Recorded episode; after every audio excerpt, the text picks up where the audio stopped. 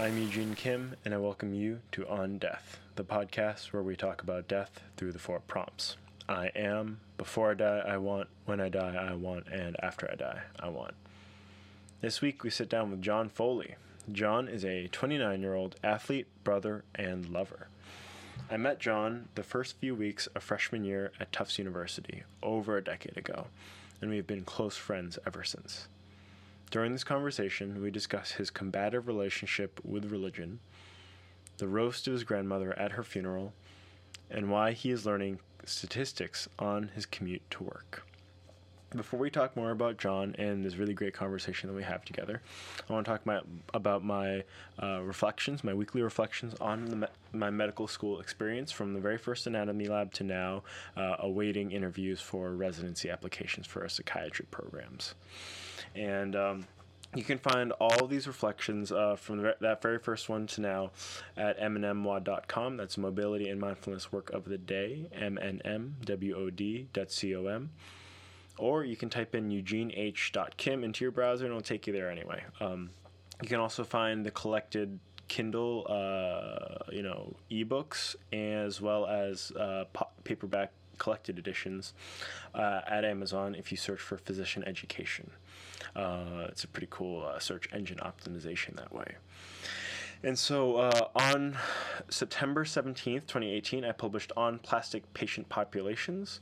This week, I reflected on the plasticity of my pediatric patients. I've seen some cool stuff and participated in meaningful interactions. I wonder if this is what child psych is really like, or if I've gotten a manicured view of the landscape. Then, more recently, on the 23rd of September 2018, I published on sunshine drawers. This week, with the equinox on the equinox, with the death of summer and the birth of fall, I begin building my sunshine drawer. I reflect on three patients that will leave me smiling through the dark times ahead. And again, type in uh, mnmwod.com or eugeneh.kim into your browser, and you'll find uh, all all the all this goodness, all the all the interviews, and all of the reflections there. So back to John. John is a salesperson, a family person, a middle child of three, a son to an amazing mom and dad, a boyfriend to this incredible weightlifter, a doggy daddy, 29 years old, and engulfed in his current career. Before John dies, he wants to be able to establish a new home, stability, and establish some kind of leg- legacy. When John dies, he wants people around him to be happy. After John dies, he wants whatever stability he was able to develop in his life to continue into the lives of friends and family. And in conclusion, John says, Something that was immediately apparent in thinking through the third prompt of When I Die, I Want is that I haven't been thinking about my own mortality. And I joke with people about a little trip to the ER or some kind of medical thing that comes up. And I'm just like, oh no, it's okay. Um, just getting older. And my computer actually died while I was reading the prompts, so you'll have to forgive me. That it's it, he he says something really brilliant there. So uh, yeah, that John is a as I mentioned earlier, John is a long friend of mine. I've lived with him for a few years. Um, after we graduated from college, um, we we we were on the same floor of uh, Miller Hall in Tufts University, and uh, we weren't really friends. We were just kind of like we knew each other, but uh, as as uh, we grew up essentially. We became closer and closer and uh, i call i still consider him one of my best friends to this day. And um, he is the first of my college buddies that i've really interviewed. Um, i'm slowly digging into like these long-term friends because it's a very interesting practice of, of uh, sitting down with somebody that you've known for you know with john's case almost 11 years now. And uh, having this kind of a very structured conversation and interview it's a, a, very different way to interact with that person. And I really enjoyed it, and I really reveled in the chance to be able to ask him some really pointed questions sometimes to really, um, you know, put on my psychiatrist hat and sort of see like where what like what what where's his level of understanding right now? Where can where where's he gonna go? Um, you know and i'm starting to really lean into re-interviewing people. And uh, i'm lined up some re-interviews. You know, up, I think like two or three years after the first interviews for people. Uh, for one person, it's going to be like after he had a kid and um, uh, you know is, is on Team Dad for a couple of years now, and so that I'm really excited for this interview with John Foley. Not necessarily for this interview itself, but uh, for like to track his changes through the coming decades. You know, whenever he decides to get that house and settle down with Morgan, and uh, you know really develop into. Uh, what I who I who I know John will eventually uh, develop into. So that's enough of me uh, waxing philosophic about this friendship. Uh, I hope that you have some water going, uh, you, that you have something lined up for this uh, to you know to do as you listen to this really great conversation, this long, wide ranging conversation with John Foley on death.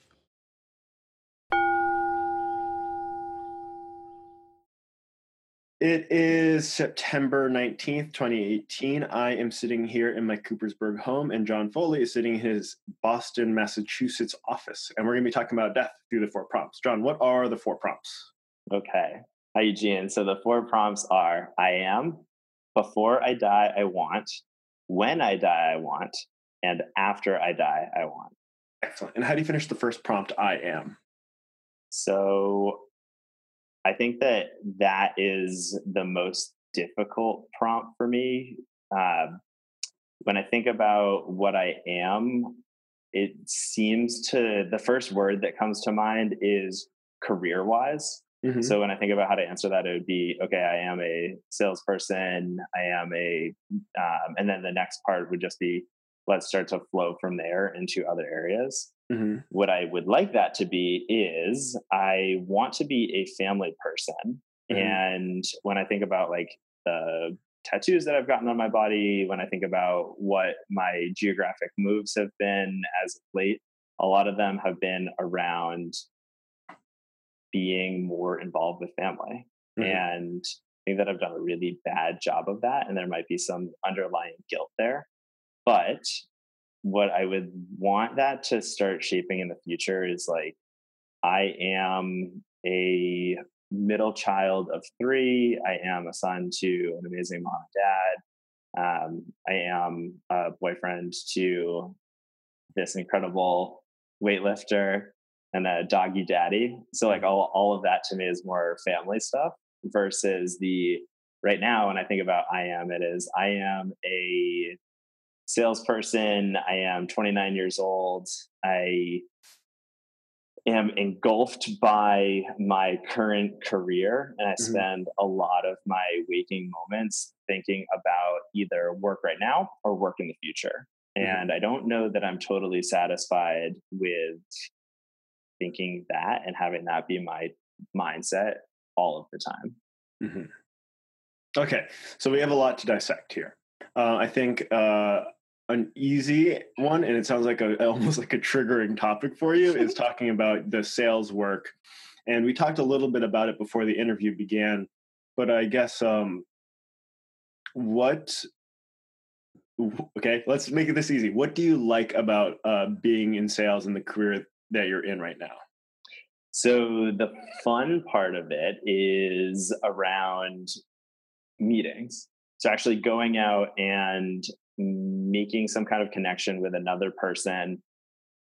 One of the cool parts about it is that you are interacting with a lot of different people and mm-hmm. by doing so it's basically just like maximum stranger exposure. That well so that can be cool right? Where mm-hmm you get to hear a lot of different things from people's lives. A lot of the time that we spend together is not spent talking about business. Um, there's definitely a piece of that, but it is fun to be able to go out and learn about who these other people are, what their life stories are. There's a, a pretty massive sample from anywhere from people just starting out all the way up through executives and you know what was the path that led them there? Was this something that they're happy doing with their like that's actually one of my favorite questions to ask someone and usually it's a little bit off-putting or mm-hmm. maybe just catching them off guard is do you like what you're doing and are you happy because the answers are all over the place. And there's a lot of people out there in the corporate world that, while they are content, are not happy. Mm-hmm. And so the fun part is definitely meeting people, um, developing relationships, and I think for the most part, the sales culture is fun, although it's sort of twisted in a number of ways. And it's a gross generalization, but it's sort of a bro culture mm-hmm. in many organizations. And so some of the ones that I've been part of have had, you know, very much it's a reward for I don't know, less than admirable behavior. And that's that it starts to blur the line, I'm sure, into what the next question is of I mean, I don't want to put words in your mouth, but what do you not like about it? Yeah, yeah, we can progress there. so, so that's eh, and I think um, so. You and I were talking a little bit before the interview started about career moves mm-hmm. and doing something different and not just doing it at a different company or a different geography, but doing something completely different in general. Back to what I was just saying when I was transitioning out about sales culture. And I remember a friend telling me a story, and this is not personal experience, so take it for what it is. But I remember a friend telling me a story and I, before I had actually gotten into sales, about one of his previous managers. And there was a project that they were working on in which the key contact that they needed a signature from his father passed away.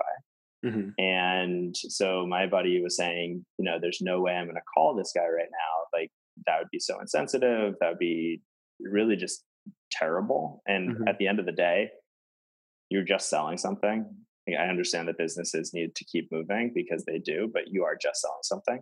Mm-hmm. And the response from the sales manager was go to the funeral and get the guy to sign the paper at the funeral. That, when I think about that, I think that's super dark. I'm sure there was some hyperbole there, mm-hmm. but I also think that that is one really far extreme of where a lot of the behavior goes, which is do anything to get this done.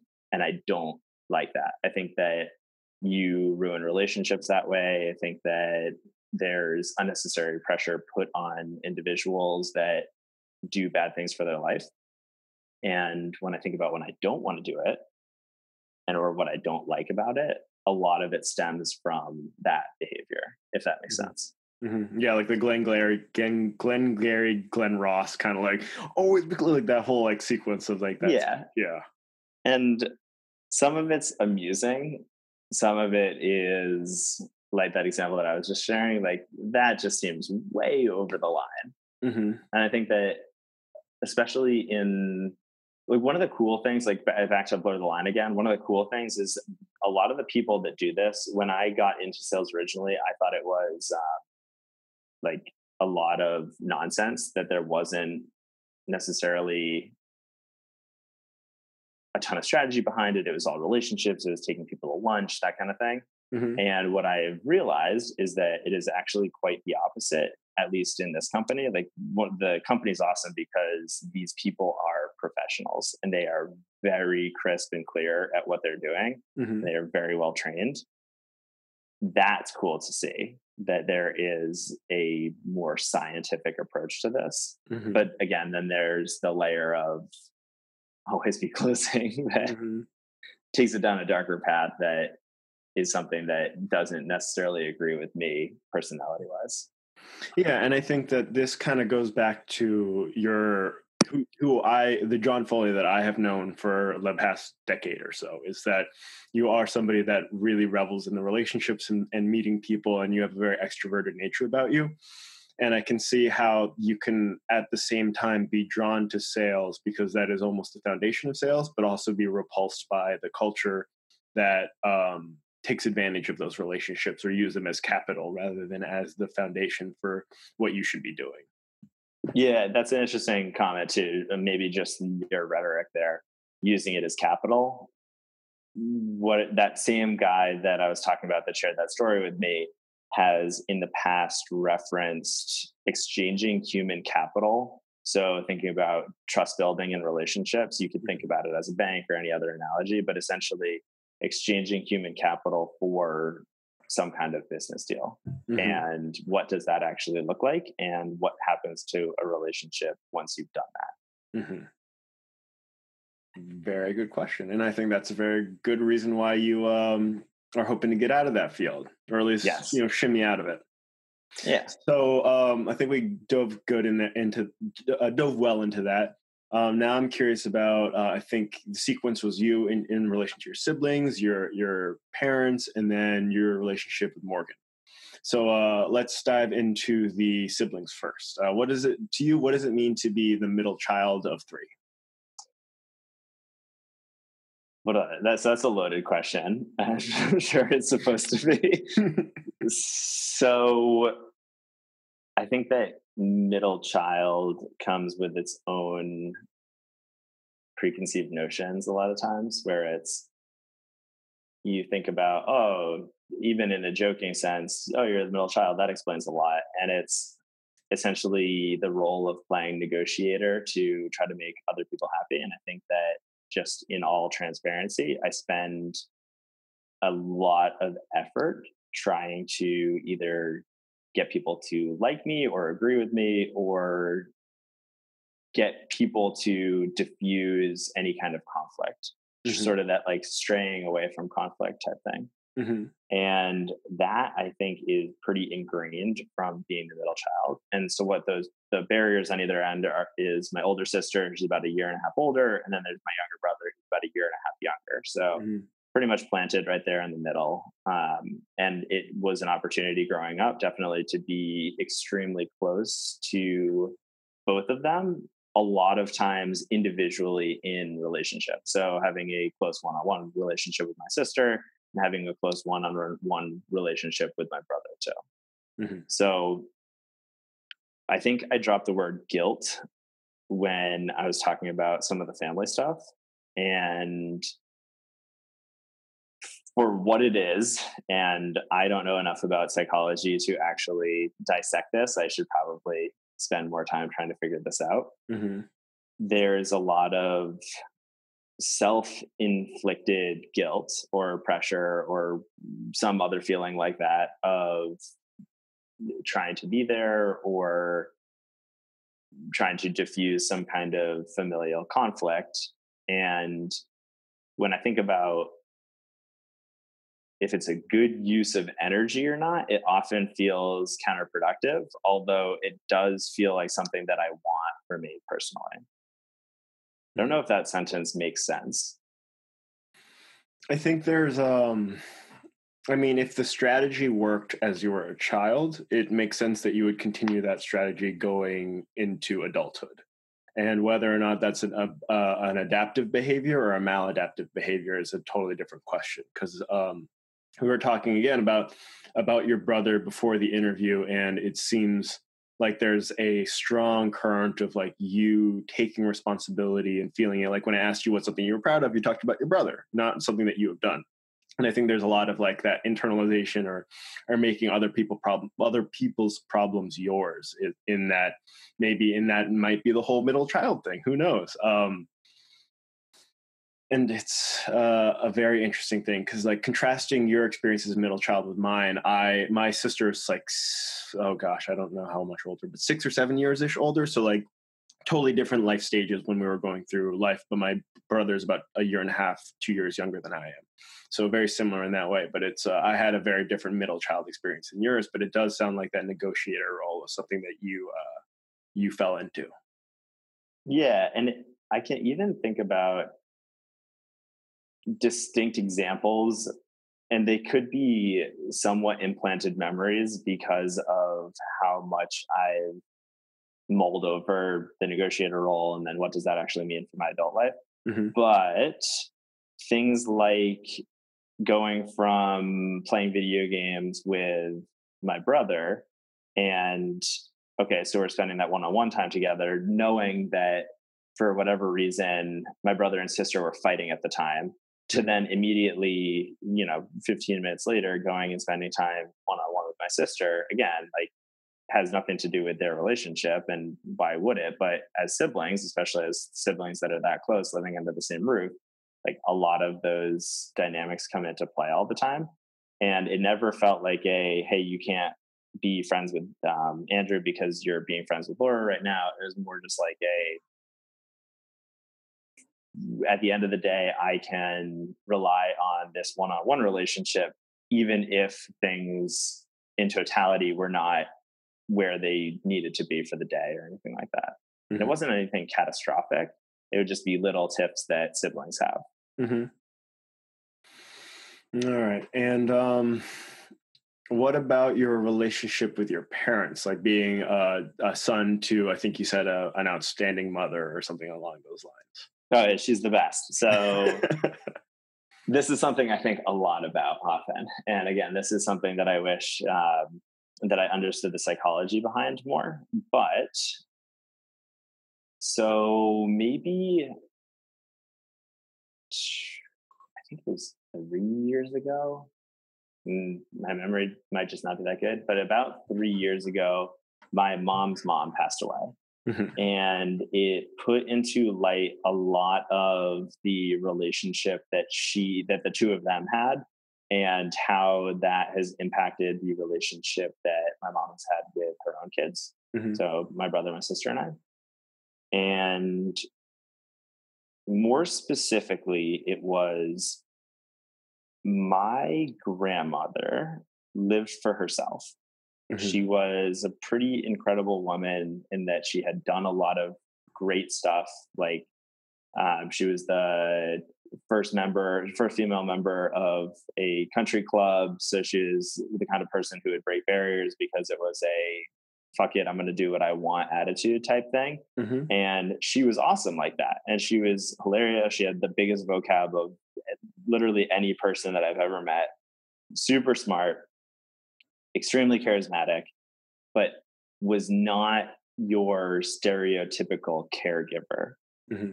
Couple that with the fact that I knew her in her you know, as an adult, knowing her mostly in her last few years, you see your parents take on the role of caregiver and that then becomes a all right so you get a chance to look at the relationship in reverse almost to what i imagine it was when she was bringing up her own kids mm-hmm. now what i've heard and maybe this is unfounded but this is how i take a look at the situation is that that same dynamic often reverses itself in the next generation. And so the fact that she lived for herself seems to make the relationship with my mom, my sister, and my brother. My mom has really lived for us. Mm-hmm. And it's made her like the most incredible mother. She was a stay at home mom for 16 years, I think it was. So she left the workforce with my sister and didn't go back until all three of us were back out of the house, um, at least for high school. Mm-hmm. And so, you know, more self sufficient. Laura could drive us to school, that kind of thing.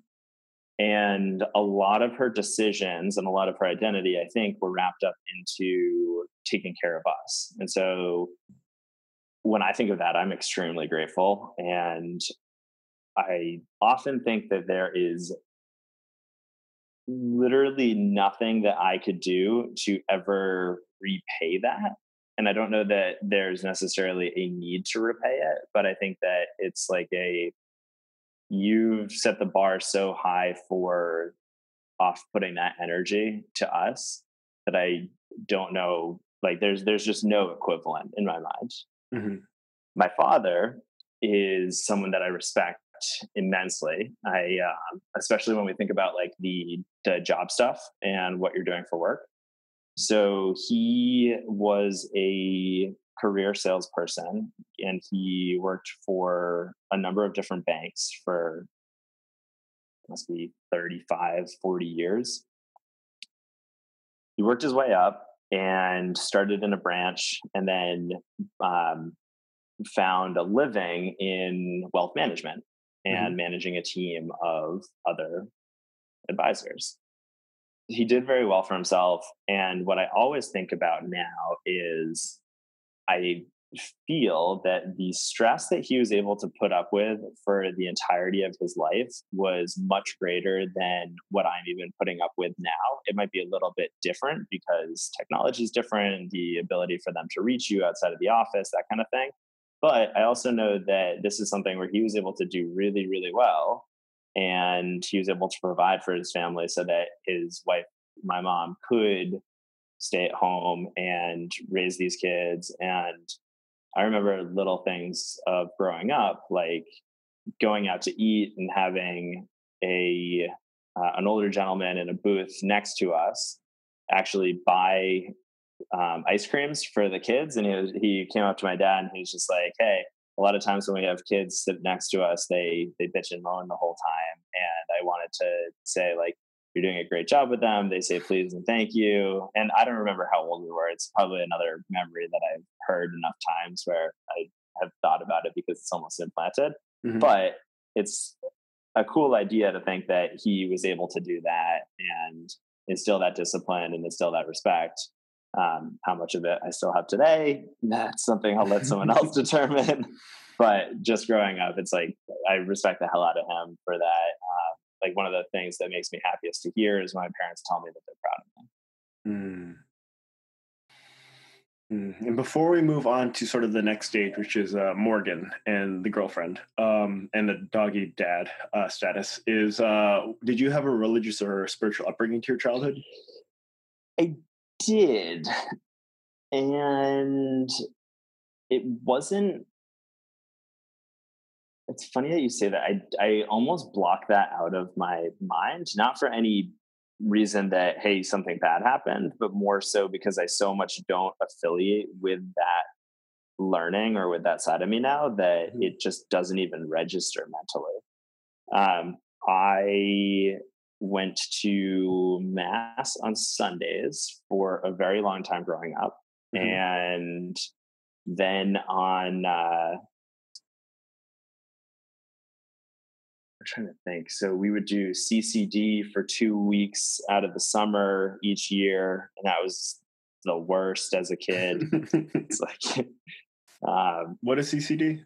uh, I don't even remember what it. It's like a youth for. camp, right? It's yeah, and so you go to you go to the church, and it- you know you stay there for the day. It's almost like school, but it's all for religious learnings hmm and it's a way for the Catholic schools to or the Catholic churches to groom kids for communion and for confirmation. hmm And so the way that it worked, at least when I was there, it was you don't get confirmed until I think you're 16.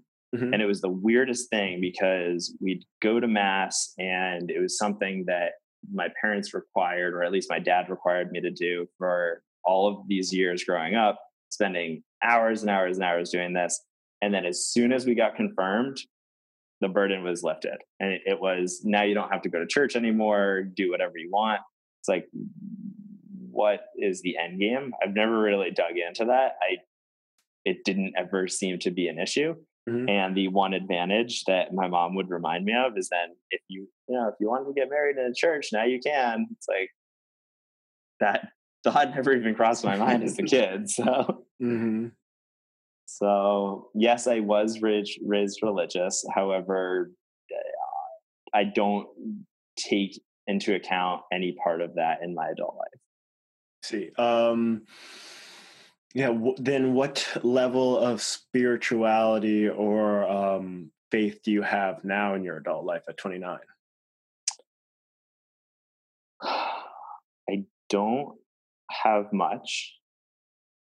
I recently have been talking to a couple different people that I know are extremely religious, and I find myself trying to pick potholes in the story more so than trying to understand where they're coming from. And it's Mhm. something that I don't necessarily want that to be the behavior that I'm exuding, but I truly can't help myself.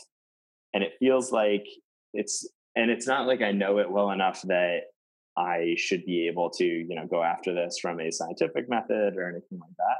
But it's more so how could you possibly believe what you believe to be true? Knowing where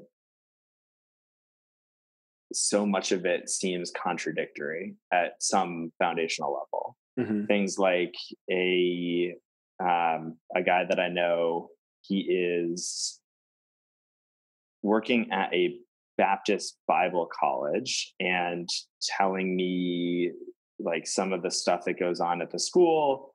And without getting into too much detail about it, essentially it ends up seeming like a, a just big contradiction at the end of it in that there's little things like you could take the Roman Catholic version of the Bible and you take a look at some of the ways that they, um, uh, the word escapes me right now, but when you're taking a look at the gender of a particular word in Latin, mm-hmm. the for the word for pastor comes out to a male version of it, I guess. Mm-hmm and therefore one of the teachings is that now in present day they say that only men should be able to be pastors mm-hmm. that's something that just to me doesn't make any sense for a second and so i always think about like how can you take that all the way back down to 2000 years ago or 1500 years ago and say that there's any ounce of truth in it and that's basically my relationship with religion today is why do people believe in this? This seems to do more harm than good. I don't really understand it. And I don't think that I have any intention of continuing that thought train mm-hmm. through, let's say I end up with kids. Like, I don't have any intention now of raising them religious at all. Mm. There's, you have a contentious rela- relationship with religion as it stands now. However, I think that is separate from a sense of spirituality, which is a connection to something bigger or greater or um, other than the physical realm. And do you have any relationship to spirituality now? Uh, to that end, I would probably say no. I don't. I don't think that I have any conscious feeling of connectedness if that makes sense. Mm-hmm. And therefore, I would say I don't have a, at least any kind of real presence of spirituality in my life. Mm-hmm. And do you, can you imagine that changing in the future? I can. And I don't know what it would take to do that. I think part of the contentious relationship that, like going back to that with religion, mm-hmm. has been around looking for examples of why that might not be the case or why the learnings that have been brought forth in any kind of traditional religion might not make sense to me. And mm-hmm. so finding that same why and some that same backing would be what it really would need foundationally to believe in something enough to start to look for that connectedness in everyday life. Mm-hmm. All right, that's fair. So now let's uh, let's get back on the train of uh, your responses to the prompts and how what. Um, tell me about this relationship you have with Morgan. All right, so Morgan and I are coming up on three years together. Three, congratulations. Thank you, Sarah. Thank you. So the way that Morgan and I met was pretty funny, actually. So back down in Bethlehem, Pennsylvania, mm-hmm. not too far from you, mm-hmm. we were essentially living you know 90 95% of our daily lives in this same triangle together without any knowledge of who each other were for the first year of this mm-hmm. And so what I mean by that is I was renting an apartment all of a few hundred feet from where her house was. And we were both working in the same exact office complex building. and so we would take the same, you know, wake up not too far away from each other, take the same commute to work and work the day there. Mm-hmm. And then we would go to the same CrossFit gym afterwards. and so our schedules were literally mirrored with seriously no idea that this was the case. Mm-hmm. And so it wasn't until a while later that I started to try to grab her attention and that we actually ended up starting to date. Mm-hmm. Moved in pretty soon afterwards. And that has then turned into, to flash forward a bit, um, her coming up to Boston with me after I took the job with Medallia. Mm-hmm. And so we have between us, she already had them, but she had two dogs. Mm-hmm. They're both pit bull mixes and they're adorable. They're the sweetest little animals. Mm-hmm. And you've met them, right? And so those those are our little our babies.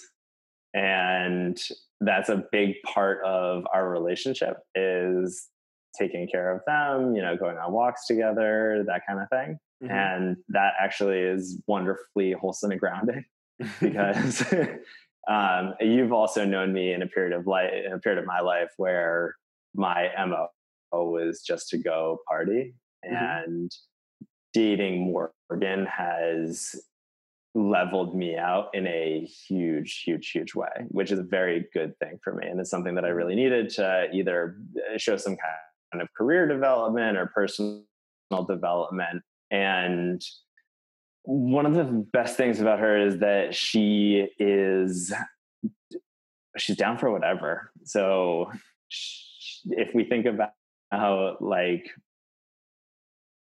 music festivals is always what comes to my mind. Mm-hmm. We may decide to go to music festivals, like um, you know, our group of friends go to music festivals and get weird together. Mm-hmm. And the rule around the music festival has almost always been do whatever's going to make you happy, take care of your shit, and have a good time. But outside of that, there's really no rules. Mm-hmm. And she is very much on board with that kind of mentality, especially at events like that. And so that has been a way that we've gotten closer together, where with her coming to some of those, seeing some of my outside life, outside of what she's seen at, say, the CrossFit gym, which is a big part of ways that people experience each other socially. Mm-hmm. And I think that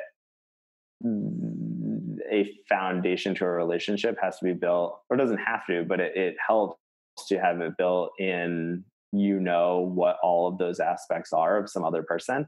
Mm-hmm. And one of the great things about our relationship is that we really have seen each other in all of these different things. Mm-hmm. And so that that's been awesome. I think that um, you had asked in leading up to this about home, and home is something where space wise, I don't feel that I have any attachment to any area.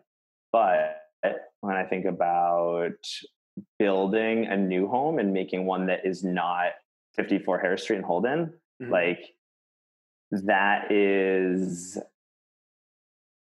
a mission that we're on collectively and that's that's a fun mission. That's something that is exciting. That's something that i don't know that there's timelines around anything. I don't know that we have much if anything figured out. I don't know that anyone has anything figured out mm-hmm. the older i get that's what it feels like.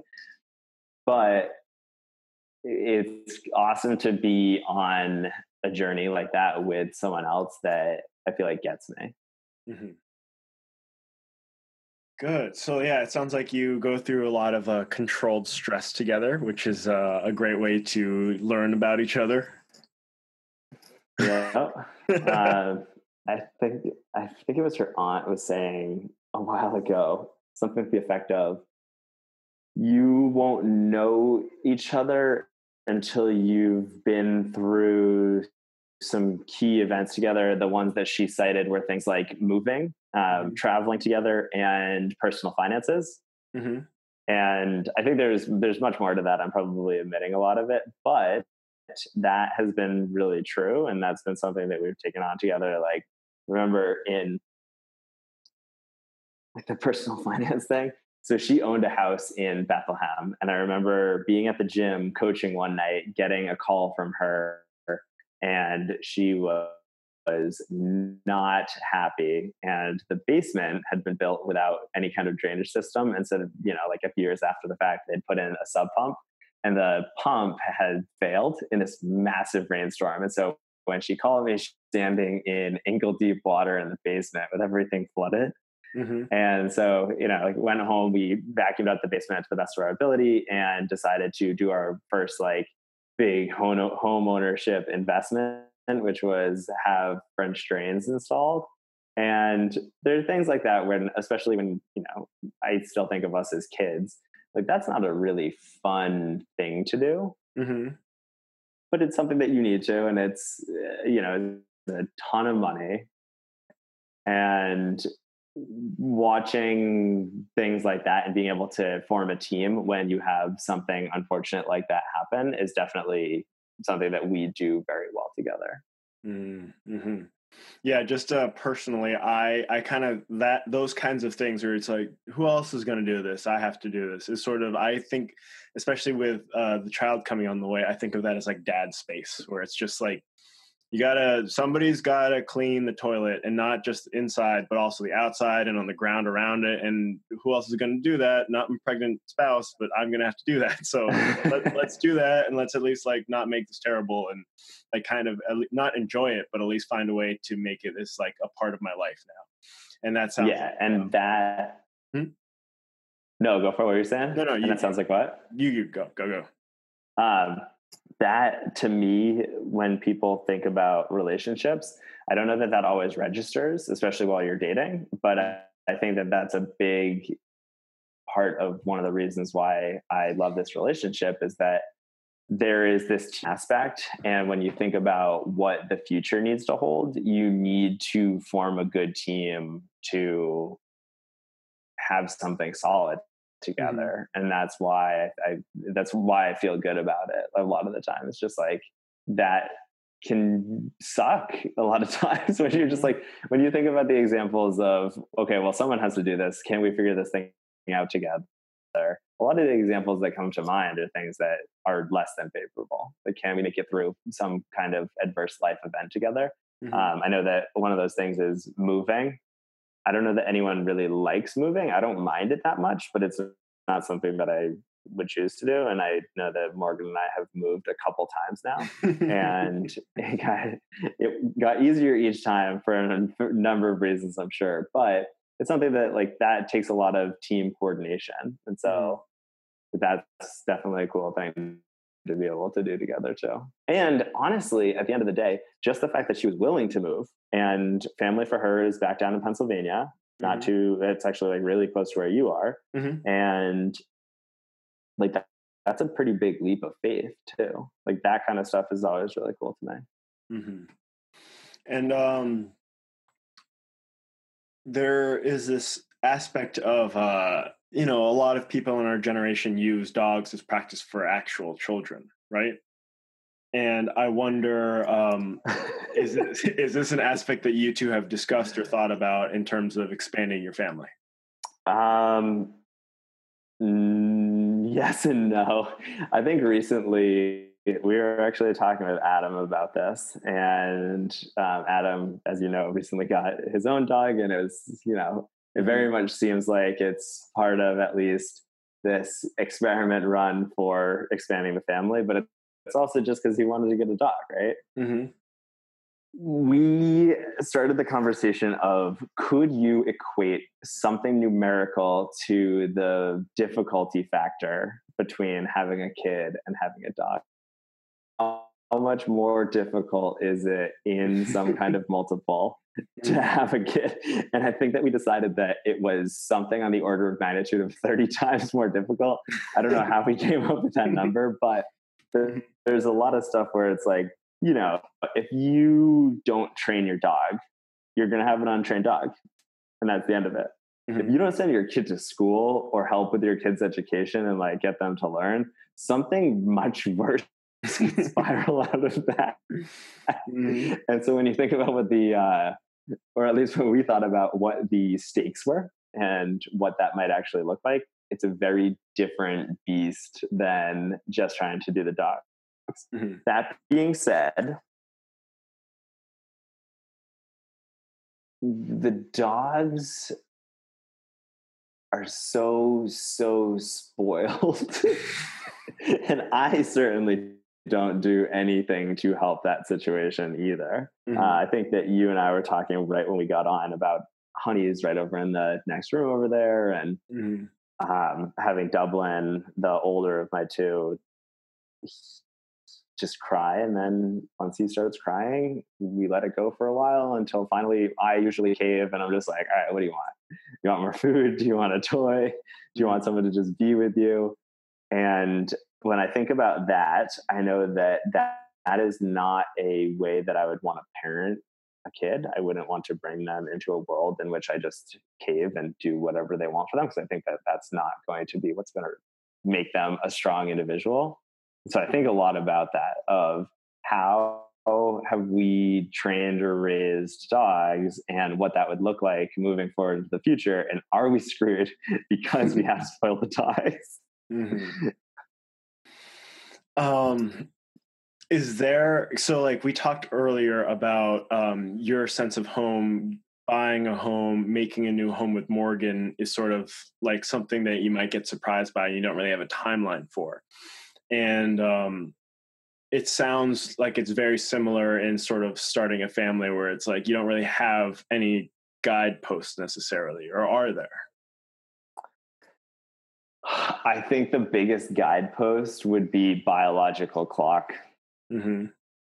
which isn't something that I particularly like to point to because I think that it's a, a, pressure. I think it's an external pressure as opposed to something that you wanted to originate. Mm-hmm. That being said, I think that there's a ton of validity to it, mm-hmm. and mm-hmm. especially when we take this is one of those decisions that when I think about it, it's tough for me to talk or think linearly because there are so many different tangential things that would need to go into making it successful. Mm-hmm. So things like, would you want to have a kid while living in a 650 square foot apartment in Boston? I personally wouldn't. So then there needs to be some kind of geographic move. Mm-hmm. Does that move come with buying a new house or is it renting? Ideally, it's buying a new house. And then it's, all right, do you have a job that can support whatever the decision is financially to have that house and be able to meet all of your bills. And you can just see where this goes, where it just spirals into I could think about this forever. And then it's we just need to start taking some kind of action here. Mm-hmm. Yeah. And that and that tends to be like to me a juxtaposition of did you plan this out and have a plan or did you just start doing something so that you can make moves to get to where you need to go mm-hmm. Mm-hmm. Yeah, and the biological clock biological clock is quite real, and uh, it can be the unfortunate thing that pushes people a lot of the time. And it's not going away. so no, it's only going to get louder and faster. so I think that that's probably our biggest post, whether or not we want it to be. Again, it's it is a reality. Mm-hmm. And there's a lot, a lot of things that could take a lot, a lot of time. I think so much of life ends up being what is practical versus what is desired. Mm-hmm. And I think that you can find some good common ground between the two. But I think that trying to plan for something ideal is foolish a lot of times. Mm-hmm. Yeah, you'll just end up waiting a really long time. Exactly.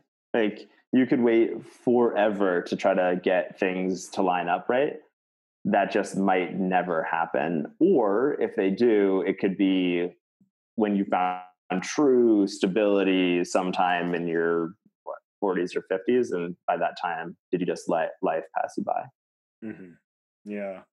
Yeah. I, I, uh, like this idea of um, your sense of readiness is very different from your actual state of readiness. Like you will be ready always before you feel ready, and uh, figuring out when you actually are ready so that your sense of readiness can catch up is important. But uh, waiting for that sense of readiness, uh, you might always be waiting for that, but you might have been ready the whole time. you ever think of like um minimum viable product? Like what is the it would be like more of a if you want to launch something, but even if it's you launching the podcast, what is the minimum viable product that you would need to have to be able to just come to market and or community with some kind of thing? Mm-hmm a lot of times from what I've heard, and this could either be listening to a podcast or friends that are trying to do something similar, the idea is if you wait until you have something that you think is perfect, you've already waited too long. Mm-hmm. So to your comment about state of readiness versus mentally ready, mm-hmm. That's what I think about all the time, where sometimes it's just like, we're not going to be ready if there's no 100% prepared, you can be as prepared as you should be. And you go from there knowing that you can take down what you need to along the way. Mm-hmm. Good stuff. Bias for action. yes, exactly. Let's uh so now let's move on to the next prompt. Before I die, I want. How do you finish that? So that is before I die, I want in flux. And I think a lot of it boils back down and actually segues nicely from the I am, which is, you know, when we were starting to wrap that up, we said the whole thing of, I was saying the whole thing about trying to think about this linearly. And I do think of life and death more as a line than anything else. Mm-hmm. Tends to be a what kind of practical things need to happen along the way more so mm-hmm. than before I die, I, I want. Mm-hmm. So like the I want thing being operative there. Um, what I want is to be able to establish a new home that has mm-hmm. a new family as part of, of that. Mm-hmm. And there's some really basic things that I foresee going directions that either I don't feel like I have control or that that I just sort of let them happen. And so those things would be like stability. I would like stability before I die. And that is something that I feel like I had as a kid mm-hmm. and that I feel like I've lost a, a lot of through college and then into my adult life. And stability is relative. But I think that what I would like to see is things like my um, brother and sister to stay really close as mm-hmm. we get older. Um, one thing that I think about often is families falling out of touch for reasons that I consider to be like not totally justified. Um, a good example of that is when I think about the relationship between my mom and her sisters, I think that they've been at different points during different times of their lives. And a lot of that has had to do with things like family death. So I think that for a while, um, so going way back, uh, I would have had an uncle on that side of the family. He i guess looked just like me which is like a big thing that my uh, relatives love to tell me. When he was about 25 years old he tried to stop someone from committing armed robbery and stealing his car mm-hmm. and was killed in the process mm-hmm. and so a lot of like the risk taking behavior that i have and my desire to just go do life the way that i want to is frowned upon when they look at that but mm-hmm some of those things have helped to pull that side of the family together. Like, we're not taking blame here. This is a let's get through this together. But then when his mom, so my grandmother, passed away, start, things started to pour into the family. Things like the estate, how do you divide that up? Things like um, who gets access to which what money who gets access to what things that have some kind of value like personal value of this is something that meant a lot to me growing up or like you you understand all, all those things for sure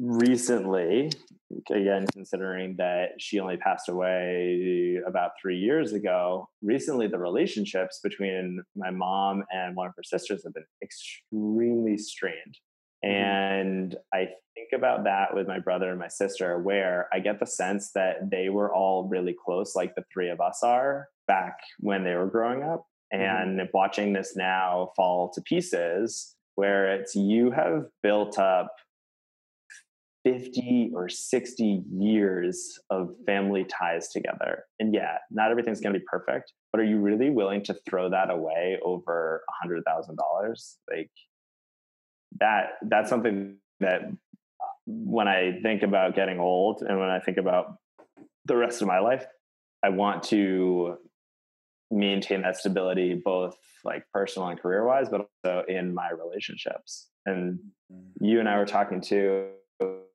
um, this is coming full circle for me right now about the stock that I take in who I am based on the relationships that I've been able to build. And mm-hmm. I think that that's like a big driving force for me when it's what it what like were you successful at the end of the day were you successful career wise did you make a bunch of money or were you successful in that a, a shit fuck ton of people came to your funeral and you feel successful maybe maybe you don't even feel successful but it's like people wanted to be there for you and people respected you or like to be with you and you were able to leave your mark on the world by putting forth this idea of all right like you have created some kind of social persona that people enjoy mm-hmm.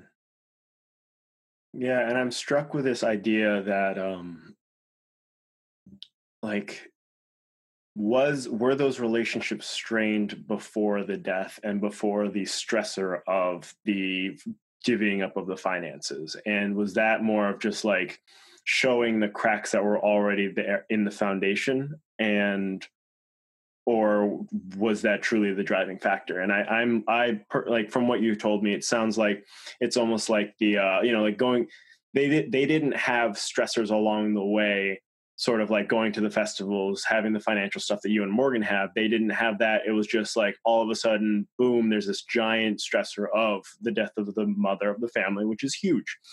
And um, then that shows a lot of the distance and the cracks in the way that they grew apart. So that's an interesting question. And since you say that there definitely was stressors along the way. And, and what's interesting is if we want to take a look at that part of the story in with more context so my grandfather, so the mother or the father rather of um, my mom and the sisters, mm-hmm. he did really well for himself financially. From a family perspective, mm-hmm. I would question what success looked like there. And more specifically, he um, had been married a bunch of times. He had an affair while he was with uh, my grandmother, and so they had a, a agreeable relationship, but not a loving, nurturing relationship. Right? Like a professional relationship. Right. Exactly. Like, hey, we have these kids together. I guess we got to do something with them, um, and we're going to be in each other's lives. And when I think about that, that's something that as far as trauma goes and as far as difficulties go that can have a huge impact and i think that the daughters so my mom and her sisters had different relationships and different strength ties to each one so like i think that i get i always get the sense that my mom's relationship was much closer with her mother than it was with her father mm-hmm. i get the sense that from some of the sisters that that might be the case in reverse. I'm sure that all plays into it as well. Like when we think about what there's def- there were definitely cracks there is like a really long-winded way to say there it wasn't just here is your perfect house and then it was torn apart by a tornado. It mm-hmm. was this has been battered for a while in mm-hmm. different ways. Um, I, I always think that stuff's so interesting because when I think about my relationship with my brother or my sister, there's only so much you can do to keep things together, but you can always forgive. And there's going to be times when actions are crazy, however you want to define crazy, that may do some kind of damage and may start to tap into that exchange, like that base of trust and mm-hmm. um, reliability or whatever. But I think that that can be rebuilt if you are willing to let it be. And when I think about what that looks like long term, it's tough to say because you don't know what is exactly your life is, is going to look like and you don't know what their lives are going to look like or what you are going to do or what they're going to do. But you have some control of that right? And you can continue to forgive them. And i like to at least for the most part think that humanity deserves like whatever a fair shot and so when you meet people, then you can give them a fair shot. And I know that that is a view that's not necessarily held by all of the people close to me. Um, Morgan, for instance, is pretty opposite on that. Like you need to prove yourself first before I'm going to give you a shot. Um, I think that that is like an introversion extroversion thing, where that definitely plays into who you're going to let into your life, all of that kind of stuff. Mm-hmm. But yeah to i guess to go way way back to what you were saying of what did that household look like and was there a single driving force no there certainly wasn't a single driving force it was more of a here is the next thing and it happened to just be a really big thing to give each side enough ammunition to back up whatever their claims were for we should have more of a division at this point mm. Mm, I see. So we talked a lot about the relationships that you want to have on your deathbed and uh, like going into that ambiguous future. And we talked about the family you want to build and the house that you want to have. Um, what else do you want before you die? What else do I want before I die? there's a big part of me that wants to establish some kind of legacy. Mm-hmm. And mm-hmm. a lot of times when I think about that, it is some kind of business legacy. Mm-hmm. It would be how to create some kind of footprint. And I think a big driver of that is a. Do you ever read Wait But Why? No. So it's a really interesting um, blog that this guy does, and a lot of the blogs are really, really long, but they get into some interesting stuff. And recently, I was reading one of these, and it was on. I can't remember what the overall topic was, but the part that I took away from it was on introspection mm-hmm. and the idea that when you want to try to figure out you versus like what what do you actually hold as your own values versus what might you be projecting as familial values or your social values or your work values or like whatever that happens to look like mm-hmm. um, you have to take your your personality octopus mm-hmm. you have to take it and it's just like a, a thing that has a bunch of different legs and you are at the center but then it has those other things right like your practical arm your social arm your financial arm like and whatever that whatever the rest of those look like and so mm-hmm. that's how you start to and each part each part of that arm has all of these different little things that contribute to it so like social could be your um, your girlfriend it could be i guess even like your dogs um, it could be your friend group, it could be the people that you associate with at work. And when you start to dissect that even further, it's like starting to bring this octopus into different levels of this room where you're going to beat them up and you're going to try to take the ski mask off to see if at the root of this is this a value that you have because Eugene, you pull off the mask and Eugene is there, or is this something where you pull off the mask finally and it's your mom there and you're mm-hmm. just like, holy crap, this is something that is some uh, or in some way it's something that I want because of my mom.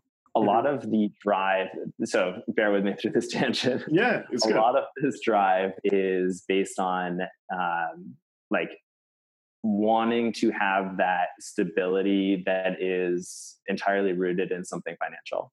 So and I think that that goes back to if I think about why I want to do that is what my dad was able to do, which was put us through through college, which was make sure that we didn't have to make decisions about um, walking into my house one night and my like my cat, who I really really loved, was crawling around on only two feet. Turned out the cat had a stroke, and we were able to take it to Tufts Animal Hospital to have emergency surgery, like things like that that money affords you.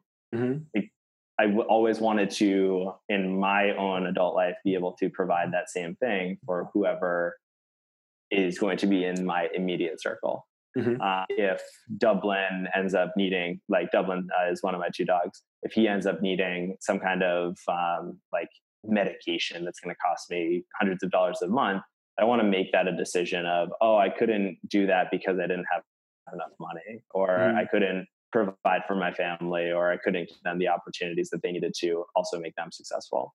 And so a big part of that legacy is going back to some kind of stability and mm-hmm. seeking that out for if you want to think about how like healthcare fascinates me mm-hmm. and a part of it is psychology and then part of it is also and just like based on personal interest exercise and what that does one for your psychology but then two just for you know overall longevity i always find you personally fascinating because i go into the convenience store and something's on the bottom shelf and I'm like, maybe I could pick it up with my foot and not have to bend over. And then I look at you going out and like playing on the jungle gym and stuff like that. And you're insanely capable still. and for, for nothing else other than that, it's like, you know, that's a cool thing when we think about longevity and creating this solid base. And so back to healthcare and what that could look like, it's I think that we have a lot of really big problems. And I think that there's a lot of people people much more myself trying to fix these big problems. And i would love to be part of um, a company at some foundational level that wants to help start to solve more of these world problems. So it is okay you spent your life doing something good for humanity because at the end of the day yeah you matter to some degree but you are what just what is it? You're uh, just stardust collecting starlight? Mm-hmm. And so I think about like that kind of thing. Yes, you know, the world's going to be a really different place even when you and I are 60 years old, but it's going to be a much, much different place in the next few hundred years. And there needs to be some people doing things not just for themselves today, but doing them for setting us up better in the future. Right now, I am not doing that at all, which is part of my qualm with work. Gotcha. Um, I guess one line of questioning that I want to go down is it sounds like this financial stability, this providing essentially, like you want to provide for the people that you love. Um, there's, I guess, my, and this isn't fully formed in my head, it's a question of at what level of providing is enough? Because it's it, it, within the line of you know like let's make this more grounded. So like if if your dog gets sick and needs emergency surgery and you are unable to financially provide the surgery that might be necessary to prolong your life would you be would you consider yourself a failure not being able to provide that and then extrapolating that into the future like what level of demand or quote necessity is a reasonable expectation for your provision of it? Both of those are phenomenal questions. um, because the answer is one yes, I would feel like a failure. Mm-hmm. Um, so let me think about that for a second. Let me At let me do some level. Yeah, let me do some rambling while you think. All right, maybe this will. Yeah, uh, yeah, this, maybe this will synthesize it a little bit more. So, like, um, you know how I was just talking about dad space and like, you know, doing the things that need to be done. Is that sort of like dad stuff, or like at least mm-hmm. parent stuff, um, to take the gender out of it. I see also the desire to provide and to ensure survival, or however you define it, like to like I want them to be stable. That is a very parent level desire. And it's a very understandable desire. You know, you don't want your kid to be eaten by a, a, bear like that. So you provide safety for the child and you, you kill all the bears in the area so that they don't get eaten by bears. but then I think of that is such a very biologically driven desire.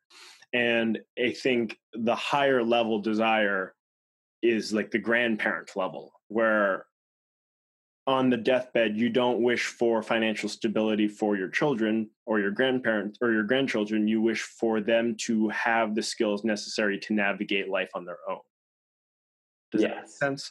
So yeah. it's like almost operating on that higher level where you don't want to be the one that provides them the sandwich. You want to make sure that they are able to make their own sandwich. Yeah that's fair. And um so yeah go. Uh, well so a line to me it boils back down to you and i have been surrounded by people that i think it's fair to say generally speaking have had a lot of opportunity right mm-hmm. like i know that i personally have had a ton of opportunity i know that like um, going to a school like tufts we're surrounded by people that have had a ton of opportunity mm-hmm. um, I don't know that that's like that's not true of everyone, but that's uh, for the vast majority of the people there. And then they're going to have they're going to walk away with that with this um, this amazing education too, right? Mm-hmm. This breaks back down to me to be what level have you, you provided enough? So mm-hmm. that back mm-hmm. to that question. Mm-hmm. There you could call this whatever you want, but there's the treadmill effect, right? Of as soon as you have something in your grasp, you want the next thing. So mm-hmm. whatever you're currently running through, it's it's the the plane is moving. You're just standing still, and you are going to continue to do that. And every time you get a new benchmark, you are always going to be looking out for what's the next best thing, and you could continue to run on that treadmill until you die, mm-hmm. which I think is what happens to a lot of people. I think there's also a happiness trade off depending on what you're actually striving for. Where if your treadmill is driven financially, then you can very quickly find yourself in an environment where you are now exchanging happiness to try to get the next best thing for the treadmill. Mm-hmm. All of that is to say, I think that there's a baseline, and I I am sure thinking about this now that it is back to a projection at some level of what my parents were able to provide which are things like i would want you could say the sentence i would want my children to have a life very similar to the one that i lived mm-hmm. well, i can't make that decision because i don't know what the world that they're going to be born into is going to look like but i think that i felt very fortunate and it's something that I would like them to not have to have more struggles than I had. Which, mm-hmm. let's be real, like in the grand scheme of things, were very, very few struggles. Mm-hmm. Does that I, that's I feel like that's still a vague, high level answer to the question, but does that start to put parameters around it? Yeah, yeah. It's more like I want to poke your ideas and see what kind of comes out, and uh, I think uh, you got an, a decent idea. well, I like where where you're going with it too, because there's a ton of different ways that you could look. I like that you brought it back down to biological. So when I think of what, at least for me, biologically, what the worst case scenario is, is to be a pariah and to be some kind of outcast because generationally being a pariah would mean that you have limited survivability left like you are your your time is ticking on the planet and like your gene pool is going to die out if that's what ends up happening we don't have to deal with a lot of that stuff because life makes it so that everyone can survive but not everyone but like for a lot of people to survive at least the ones that are living lives similar to what you and i are mm-hmm. and i still think that that drive and like that paternal let me make this provision for whoever my imaginated children or my dogs or whatever it is. Mm-hmm. like I, I always i think that that is something that is ever present part of it is like why even have a career that you don't like in any facet if you think that there's going to be an infinite number of other ways that you'd be able to provide for your kids mm-hmm. or for yourself. Hmm. How do you finish the next prompt when I die? I want. In the shortest way, when I die, I want people around me to be happy and not in a way that's like we're happy that you died but we're you know what i mean like there's not to say it that way but like, like um the, the I, I, think back to um this is a funny circle to take for me because there's a, a, ton of different ways that i could think about how this plays out but i think about my grandmother's funeral mm-hmm. it was actually pretty awesome. There were people that showed up from all over the place, and essentially the funeral was a roast. and it was hilarious. Like it took this really, really really sad event and it made it really funny. It made it really evident what kind of person she was. Mm-hmm. And people had these great things to say about her, um, or like really funny, mean things to say about her. but like that kind of happiness that comes out of it as like, a I'm glad that I knew this person. They put in their time in the world and it was like a good time for them to depart, that kind of feeling. But that is the same kind of feeling that I would want when I die. And I think that we've partly answered this of the grandparent question of did you set up a legacy, whatever you want to call that legacy? If it's like your gene pool, or if it's your offspring, if it's um, something work wise did you set up something that is self-sufficient enough that you know like you called it out that they have the skills to be able to continue to provide basically did you make sure that you are not just making sure that everyone in the next generation is screwed i just don't think that i think that that would be like to take it in the opposite direction i think that exactly the opposite of what i would want when i die is that i was a resource intensive burden on the world and that mm-hmm. it's like man you know you really didn't do anything good for anyone else except for yourself mm. okay so you have you mentioned the good example of your grandmother um, with that with that mm-hmm. funeral roast um, do you have an example that defines that negative experience Not that comes to mind immediately. Mm-hmm. And that could be for a number of different reasons. Um, the first thought that actually came to my head is when I think about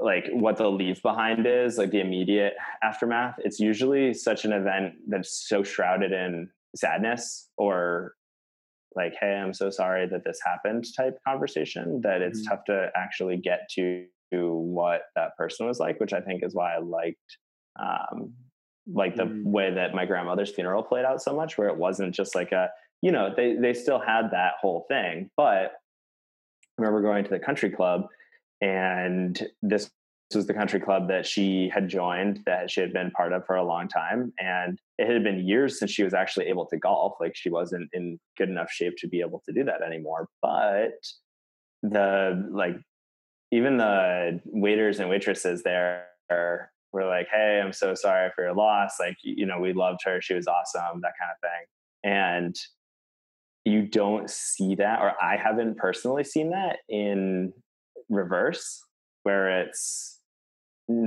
first off, I don't think that people are going to speak Ill, Ill, of the dead, especially at an event like that. But mm-hmm. I also think that it's tough to see what that really looks like.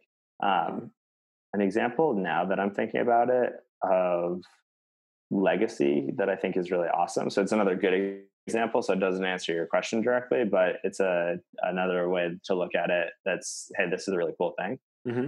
Um, my chemistry teacher in high school passed away recently, and she she was honestly an incredible influence in my life and then a, the lives of a lot of my friends from high school. Um, this woman was quite frankly brilliant, and so are all three of her kids. Mm-hmm. Um, when I think about like what strong people she made her children and the knowledge, et cetera, that she bestowed upon them, like that's the kind of thing where that is okay, you have done one, some incredible stuff.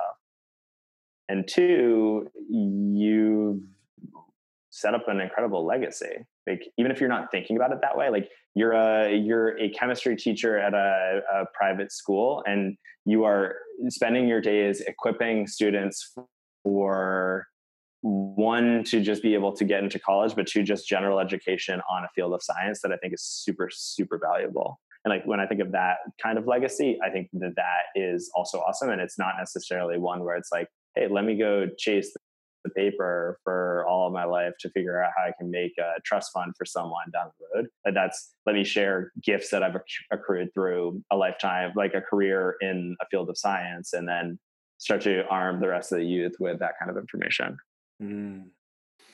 I don't know that I'd want to teach, but I do think that teachers are awesome. Fair statement. It's like saying moms are awesome. You're like, yeah, right? Like, yeah. Uh, so, okay, so this conversation we've had is very much in the after you die kind of category, like talking about the the wake and and how they mm, impact on the mm. I'm wondering if you have had um, a direct experience with death, witnessing or participating in the death of someone or something?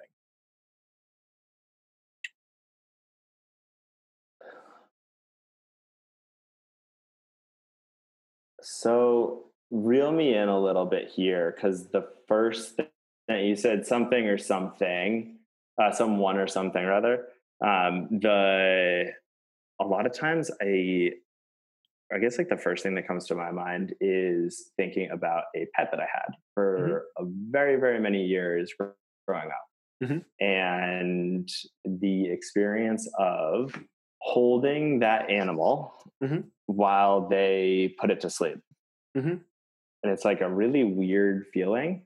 And it's sort of haunting where one second that animal is breathing and is scared and the next second that animal is dead right like that mm-hmm. that's it and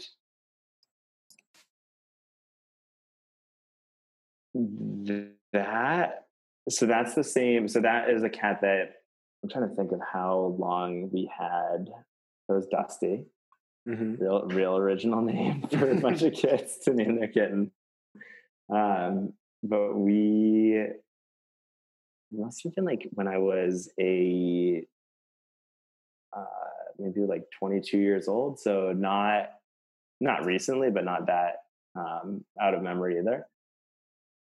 Was this and, when we were living at Harbor Point? When we were living together? No, it couldn't have been. This must have been after that. Okay. So maybe 23. I just feel like it was more. I feel like it was longer ago than five or six. Man, thinking about time passing. Like that was weird. uh, so no, that's that's very possible that this was um, that this was after the fact. So let's say it was like 23 years old. That mm-hmm. might make sense. Um, I don't know that I'm going to be able to get at the heart of the question of like experience with death. Um, I might well, need your help with. Yeah, let me here. let me put this in. So, like, I, so I've I'm in the process of reading my weekly reflections on medical school, and mm. I just hit the one almost exactly a year ago, and that was uh, when our our cat Frank died, and he was an adoptive cat. Uh, he kind of came over to us and just uh, started living at our house, and uh, I participated in his death and it was a it was the first time I had participated in the death of something of something or someone that I cared about. Um, and so that was a very different experience and it really weighed on me and I didn't realize how long it weighed on me until months later.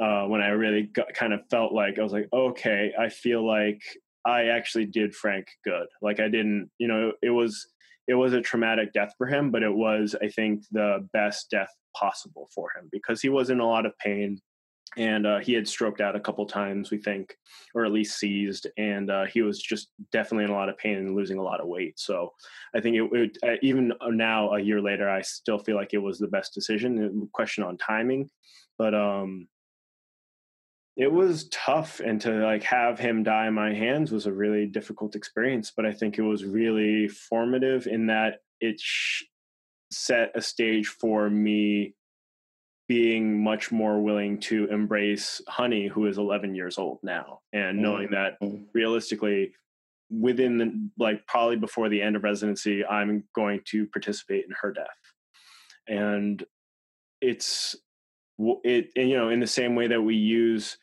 animals to practice for children, I think it's a very good way to practice for other humans that end up dying. And grandparents are a great practice for death too, because they're already old. They've lived a life. They've had kids that had kids. That's the definition of a grandparent, right? so that does give me more context. And this is something where I've had very limited experience with death. And I consider myself fortunate to be able to say that mm-hmm. in that it means that a lot of people or animals that are, are close to me are still around. Um, I remember taking a class in my senior year of high school on the denial of death. Mm-hmm. And it was, I took it because my physics teacher, who was this awesome guy who like really got me interested in science for the first time, he was teaching us and it was like sort of physics and sort of philosophy a little bit of mix between the 2 mm-hmm. and one of the readings was on, on like specific to the denial of death is hiding um, like fecal matter and how we approach that subject as human beings mm-hmm. where the example he gave is that he came to the school for an interview before he worked there and and he really needed to use the bathroom and he was embarrassed to ask because he didn't want to go to the interview and take a shit. And the thought occurred to him of like why i am i am embarrassed about this? Like what does this all really mean? And this article that we were reading at the time had a big part about like we clean up all of the different things around us that have any indication of like something dying, right? Like we mm-hmm. put it away, we sort of shelter ourselves from it in a way. And why do we actually do that? And there, there's no definitive answer, but it's I think more that we choose not to think about it and almost do it so that it's out of sight, out of mind.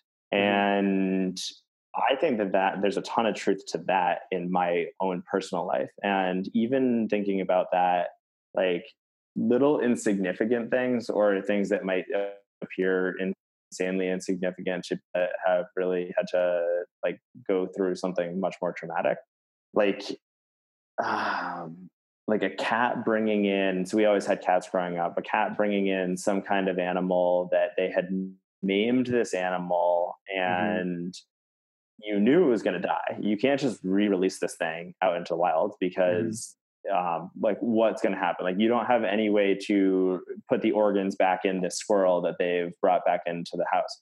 Mm-hmm. What do you do with it then? Do you put it out of its misery and give it a peaceful death? Like, well, I don't know what the right answer is there, but I remember not being able to step on this animal um, per the request of someone else in my house that was just like, oh my God, like this poor thing, put it, put it, put it out of its misery and not being able to do that, being like totally freaked out by the idea of killing another animal.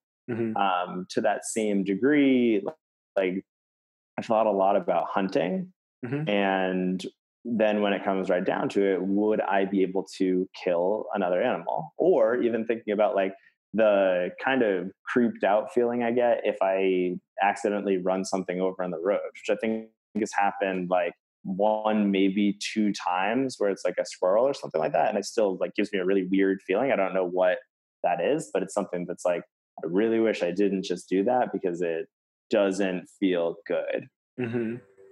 And, and I know I'm sort of spiraling on this, but I don't know. Like, I can't even imagine what that same feeling is for myself. Um, I think that all of that is to say, you have the tattoo on your arm that's um, Memori Mentum, or what is it, Mori? Memento Mori. Memento Mori. Thank you. Um, that is essentially remember that you're going to die, right? Mm-hmm. So I think that I have taken a very opposite stance to it, not deliberately, but it's the easier way to think about it. That is, I have not thought about my own death much at all. Mm-hmm. And I don't know that that's a good thing because it is definitely going to happen. but I don't know, it's like when I die, I think that mostly when I think about it is like what happens after the fact. Mm-hmm. Like the actual aspect of death. One of the things that freaks me out is the idea of getting old, in that your one of two things could happen, uh, and one of a, a ton of things could happen. But either your mind doesn't keep up with your body, or your body doesn't keep up with your mind. Mm-hmm. And in either one of those states, that to me seems insanely frustrating. And probably frustrating is one of many, many emotions that you might think of that, which, like, that could be something where you feel totally defeated from it. And Mm-hmm. I think that that's a pretty common reality for a lot of people. When I get to the point where my body is not keeping up anymore, if that's the case, like to me, and it might be because of all of the stake that I put personally on physical body to this point in my life, like my ability to be good at CrossFit or something like that, then I can't actually imagine a world in which I'm not able to, you know, get up, tie my shoes, and walk out the door. And eventually, at some point in my life, that will happen, where you're not able to do that, Mm-hmm. Or you're not even able to think about doing that. And I think that that to me has always been like a when that time comes, that's the time that I like am ready to die. Mm. I think that's probably a really naive way to look at it.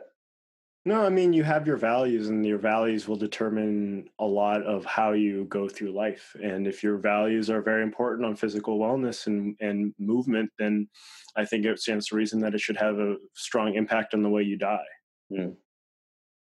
I think that makes sense. I guess my question for you is: I know you you just said that you haven't thought a lot about your death, but um, do you have any experiences or um, any any like stories that might give you insight on what the moment of dying would look like or feel like transitioning from life to death? That's interesting because that to me goes back to the religious backing that I already told you I often don't think about at all. Mhm. And I don't know that I would have the same answer had you not asked me that question because I don't know that I would be thinking about it at all. Mm-hmm. Um, I think a lot about like DMT Mm-hmm. and pe- people. So I don't know the first thing about it, but what I can tell you is that if you go online and you start reading about it, you're going to find things about how oh this is released in your body when you're born, when you die, and for what super traumatic life experiences. Mhm. Um, I don't know if there's truth to that or if that's just something that I read online. But I can also tell you that it is um, a pretty out there surreal experience to have felt any of that. And that same experience thing to Mhm. me is something that I don't know that that will be a feeling of death because I don't believe that there is an afterlife. So to me, it seems more so that your conscious would die with you when you pass away, and that you, as a sack of nutrients, would then be decomposed by the earth and then like put back into micro fragments of you put back into everything like the trees and the grass and all of that Mm-hmm. So when I think about death, it's more just like a step back in, into the circle of life than it is when I die, I'm going to be rejoined by friends and families lost uh, back up in heaven or something like that. Like, I definitely don't have any um, conception of that. I don't really think that there's any going into the light or whatever that feeling is. Um, I think it's more just like when the lights turn off, they just turn off. Mm. All right. Now that I mean, now we're now let's really dive into the after you die. Um, how do you finish that prompt? After I die, I want. So after I die, I want you. You were saying before too. Uh, probably a lot of the answers that I had given for when I die, mm-hmm. actually talk about after I die. And so I don't want to spiral too much on the same thing, but um, thinking more about legacy and when I die, or I sorry, after I die, it's interesting how they they feel very intertwined to me, mm-hmm. and I, I, totally understand now um, with your prompt of, do you have any notion of what it's like to die? um, after I die, I want. I want whatever stability I was able to develop through my life to continue into the lives of friends and family. And so, friends, yeah, and, um, it's when I think about that too. It's like, like it's tough for me to say things like, "Oh, I think that I will live to X number of years," because I know that I abuse my body and I probably don't take very good care of myself. that being said, I have a notion in my head of just like the order of things and law of averages, knowing that everyone contributes to those averages in some way. Mm-hmm. So we can start to extrapolate on that. And when I think about that, it's like even for my brother and my sister, like let's say we are dying at different times there too. I want them to have stability and i think that that's like a big ask depending on what's happening for them day to day because like between the three of us things are always like way way all over the place um, one day you're in prison and the next day like mm-hmm. you are working you know like it could go it goes on a huge spectrum and so between family that is existing and family that is just a thought at this point, like my own personal family, like these hypothetical children that I'm having someday, I want that same stability to flow through. And I think that a big part of that is did you walk the earth today contributing to some kind of legacy that would allow that stability to happen for them? Mm. I think a lot about this. So, have you read um, Sapiens? Yep.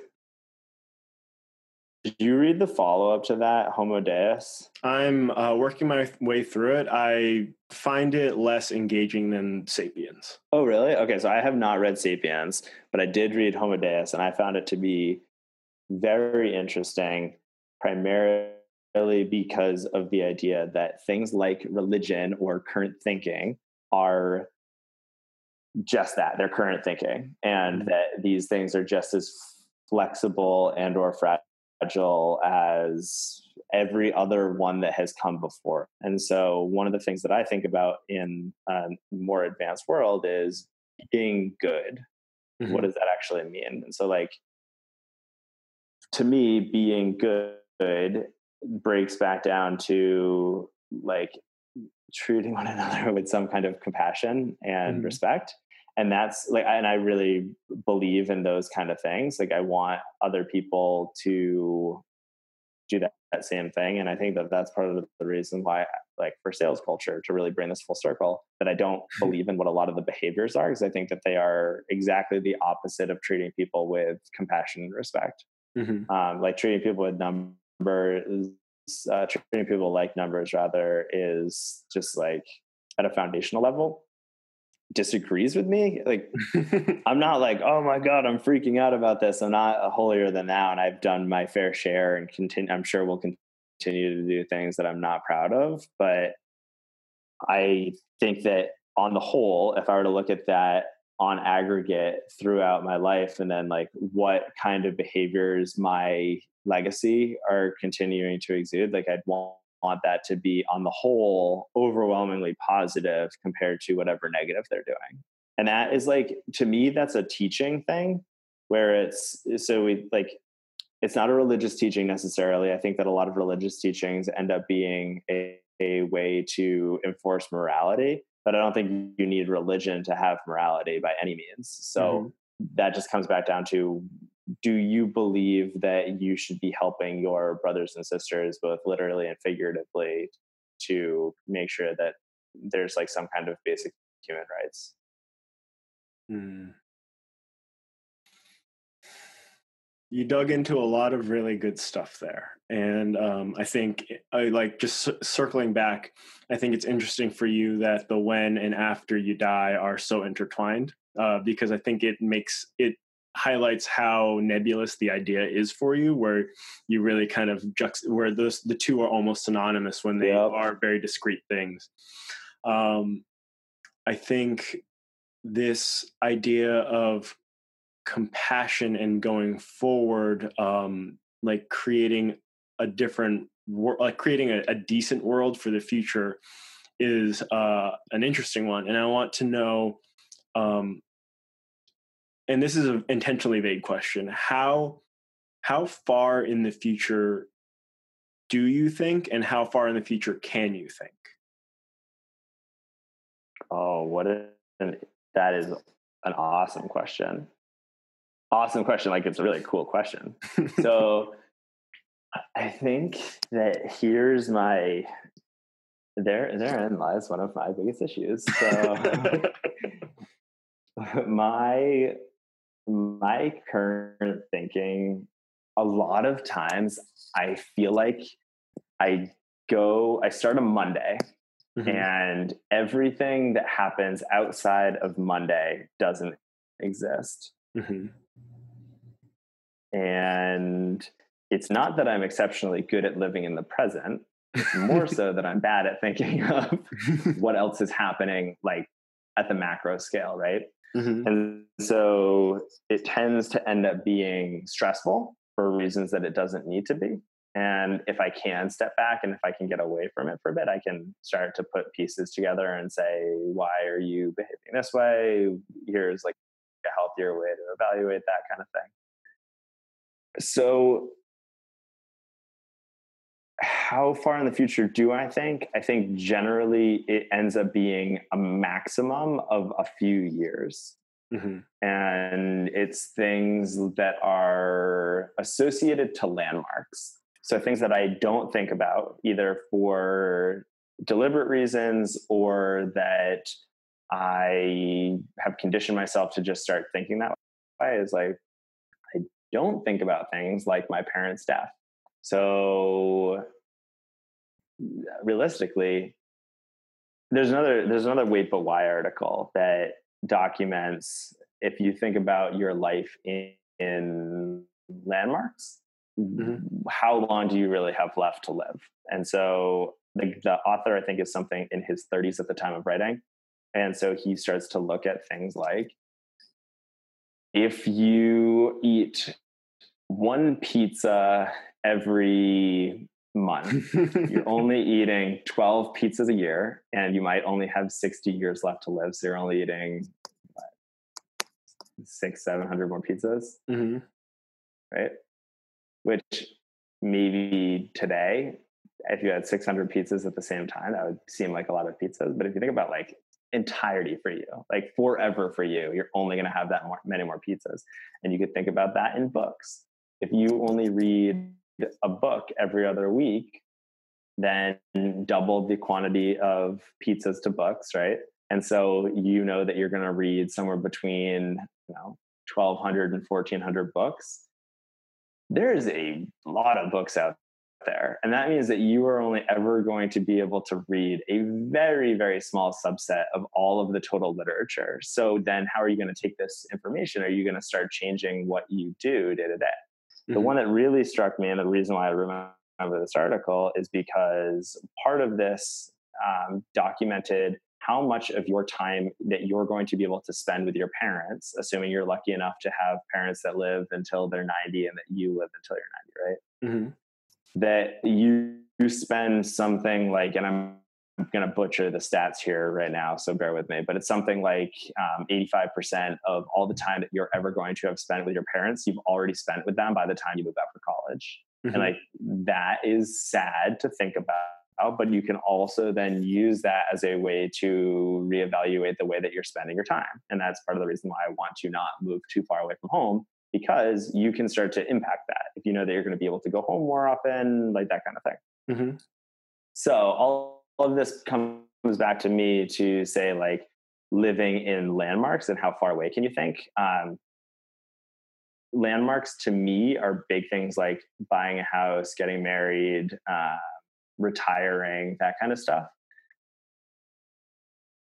Retiring is like if I was extraordinarily fortunate 55 or 60 years old so like mm-hmm. that's what 30 years away from now i don't typically think there so how far out can i think um, maybe out to like my 60s or 70s um, just as far as like things like going back to the values conversation, what is my physical body going to look like when I'm 80 years old? Mm-hmm. Will I be alive at 80 years old? That kind of thing. But a lot of what thinking is as far as like, I can't imagine what life is going to be like then. I can't imagine, will we have hit a singularity by then? like, will we have all figured out that we're living in a simulation? like things like that. So, uh, yeah, to your to your question, generally speaking, I'm really super shitty about thinking about anything other than what is immediately in front of me. And immediately in front of me tends to be a range of like one to 10 days.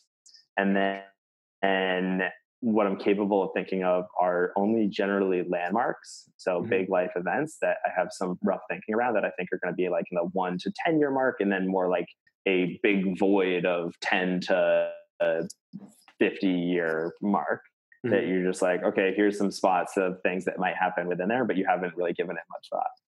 Mm-hmm.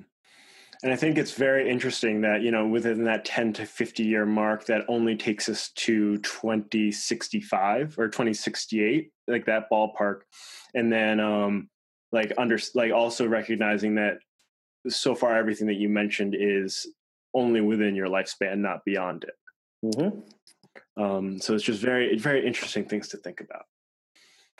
Um, so we've been. So, t- uh, well, yeah. Well, what's going on?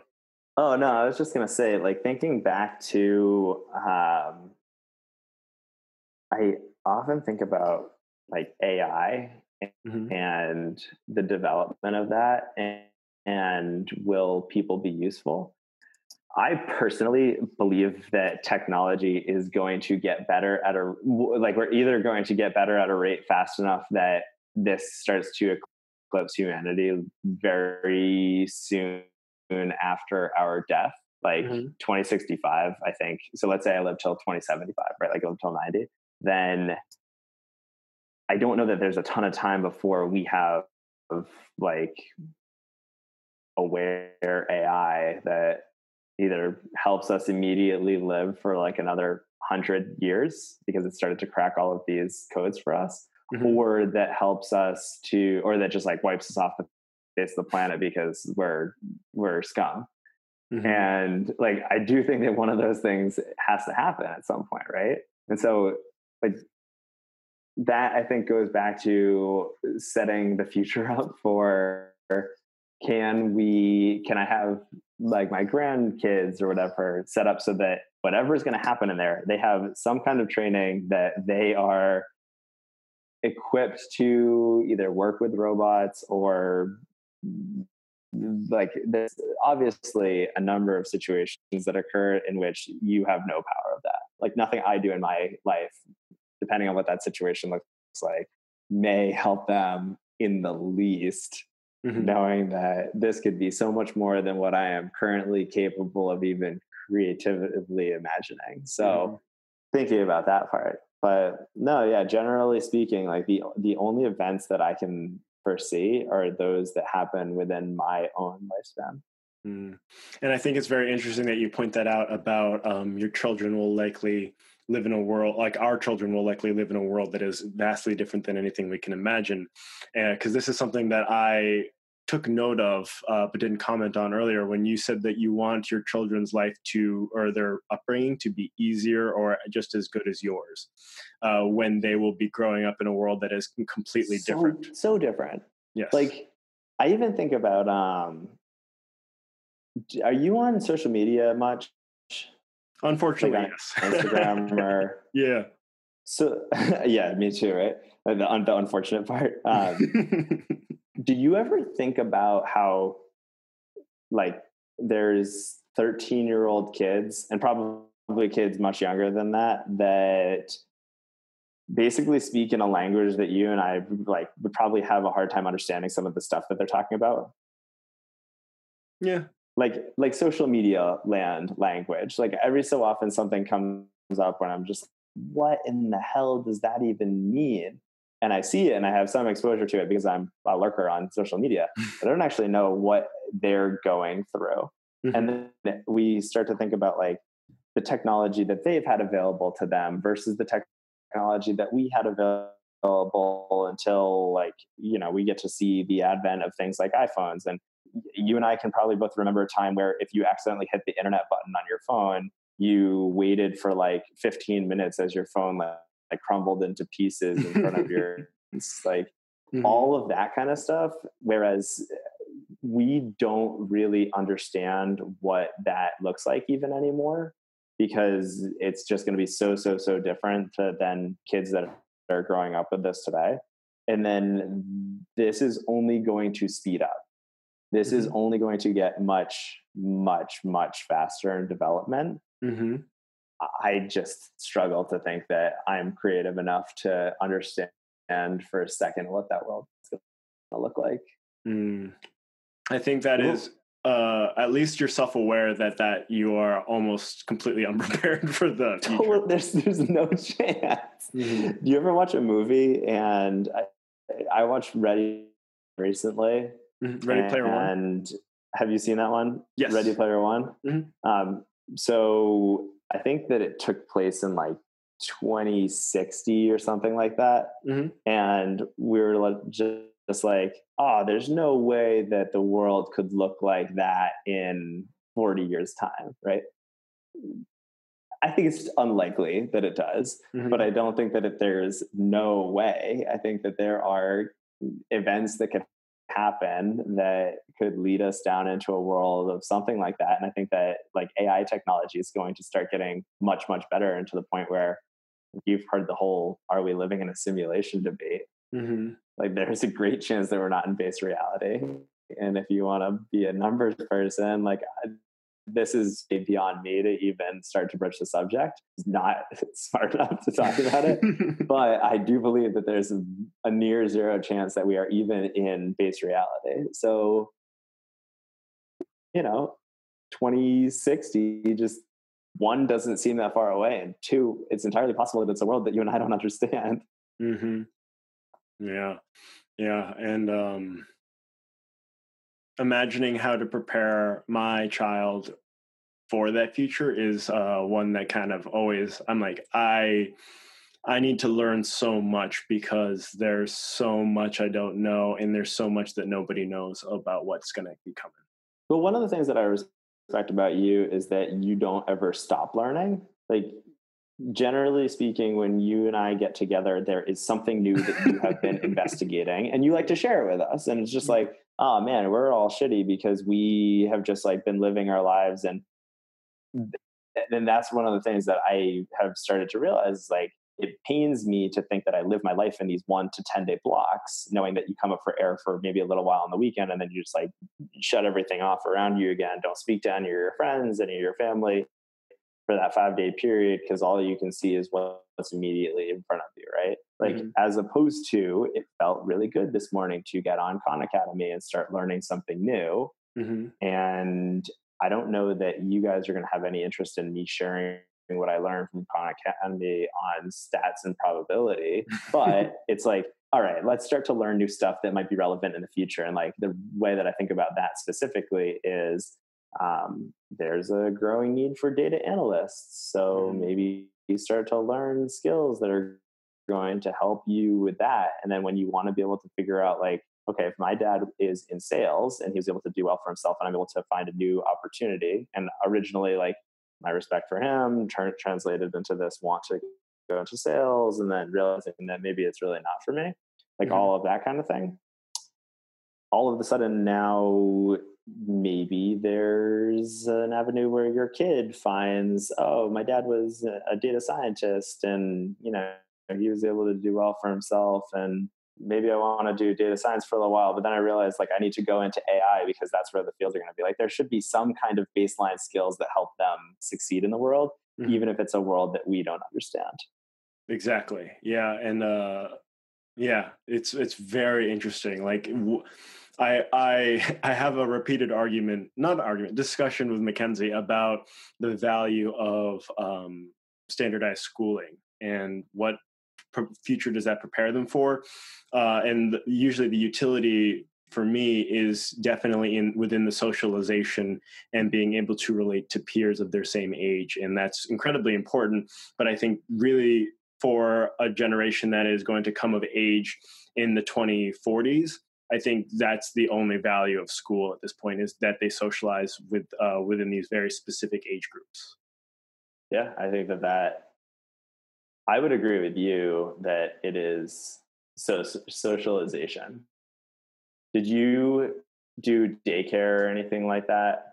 I think so. Yeah, I did some sort of like preschool. So I did preschool, um, and then there were kids that they would do like the after school programs and stuff like that. And I would always feel like they were really close together. Like, mm-hmm. know, they spent all of this additional time outside of school together.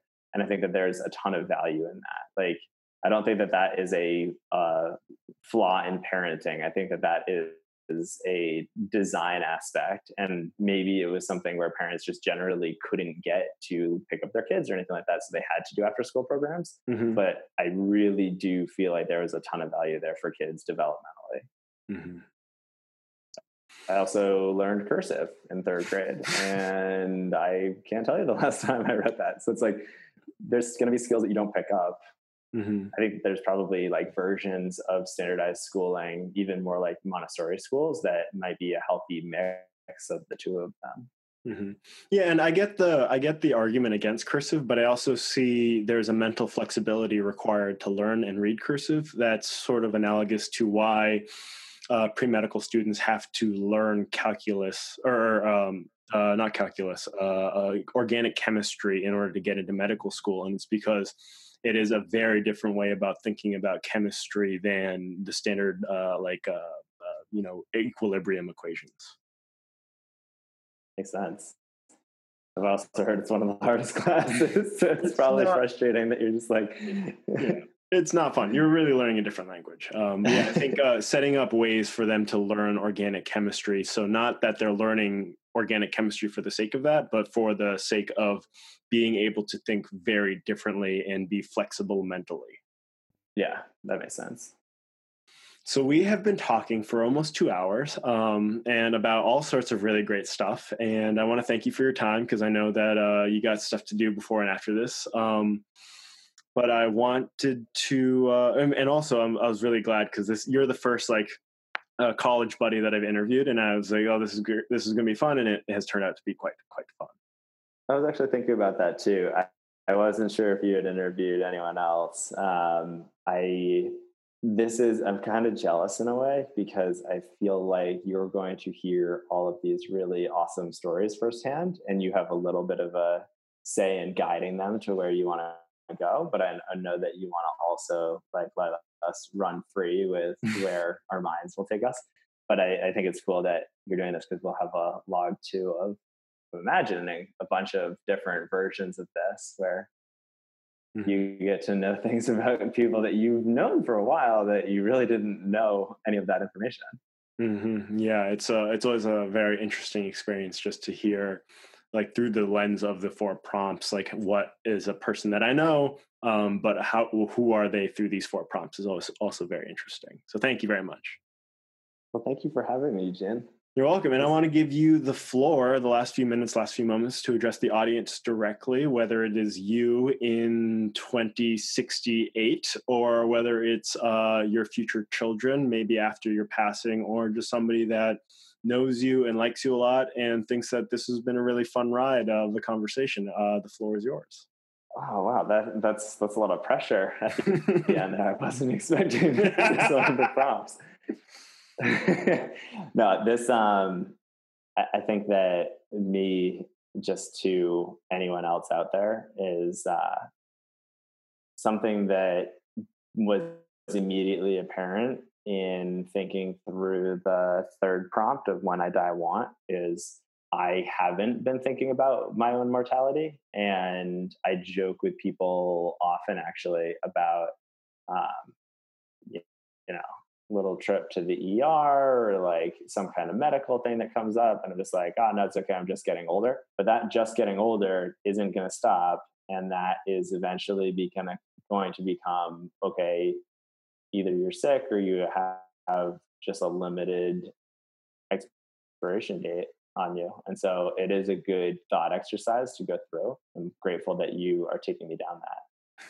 I um I wish for my future self that I get further away from the treadmill effect that wanting what you can't have and more onto establishing a, some kind of legacy and doing something good outside of here and that's the, the benchmark more so than a six month benchmark. That's like a, a 10 year benchmark. How did you do accomplishing any of that? Mm-hmm. Good stuff, Foley. Thank you so much for your time. Thank you, Eugene. This has been John Foley on Death.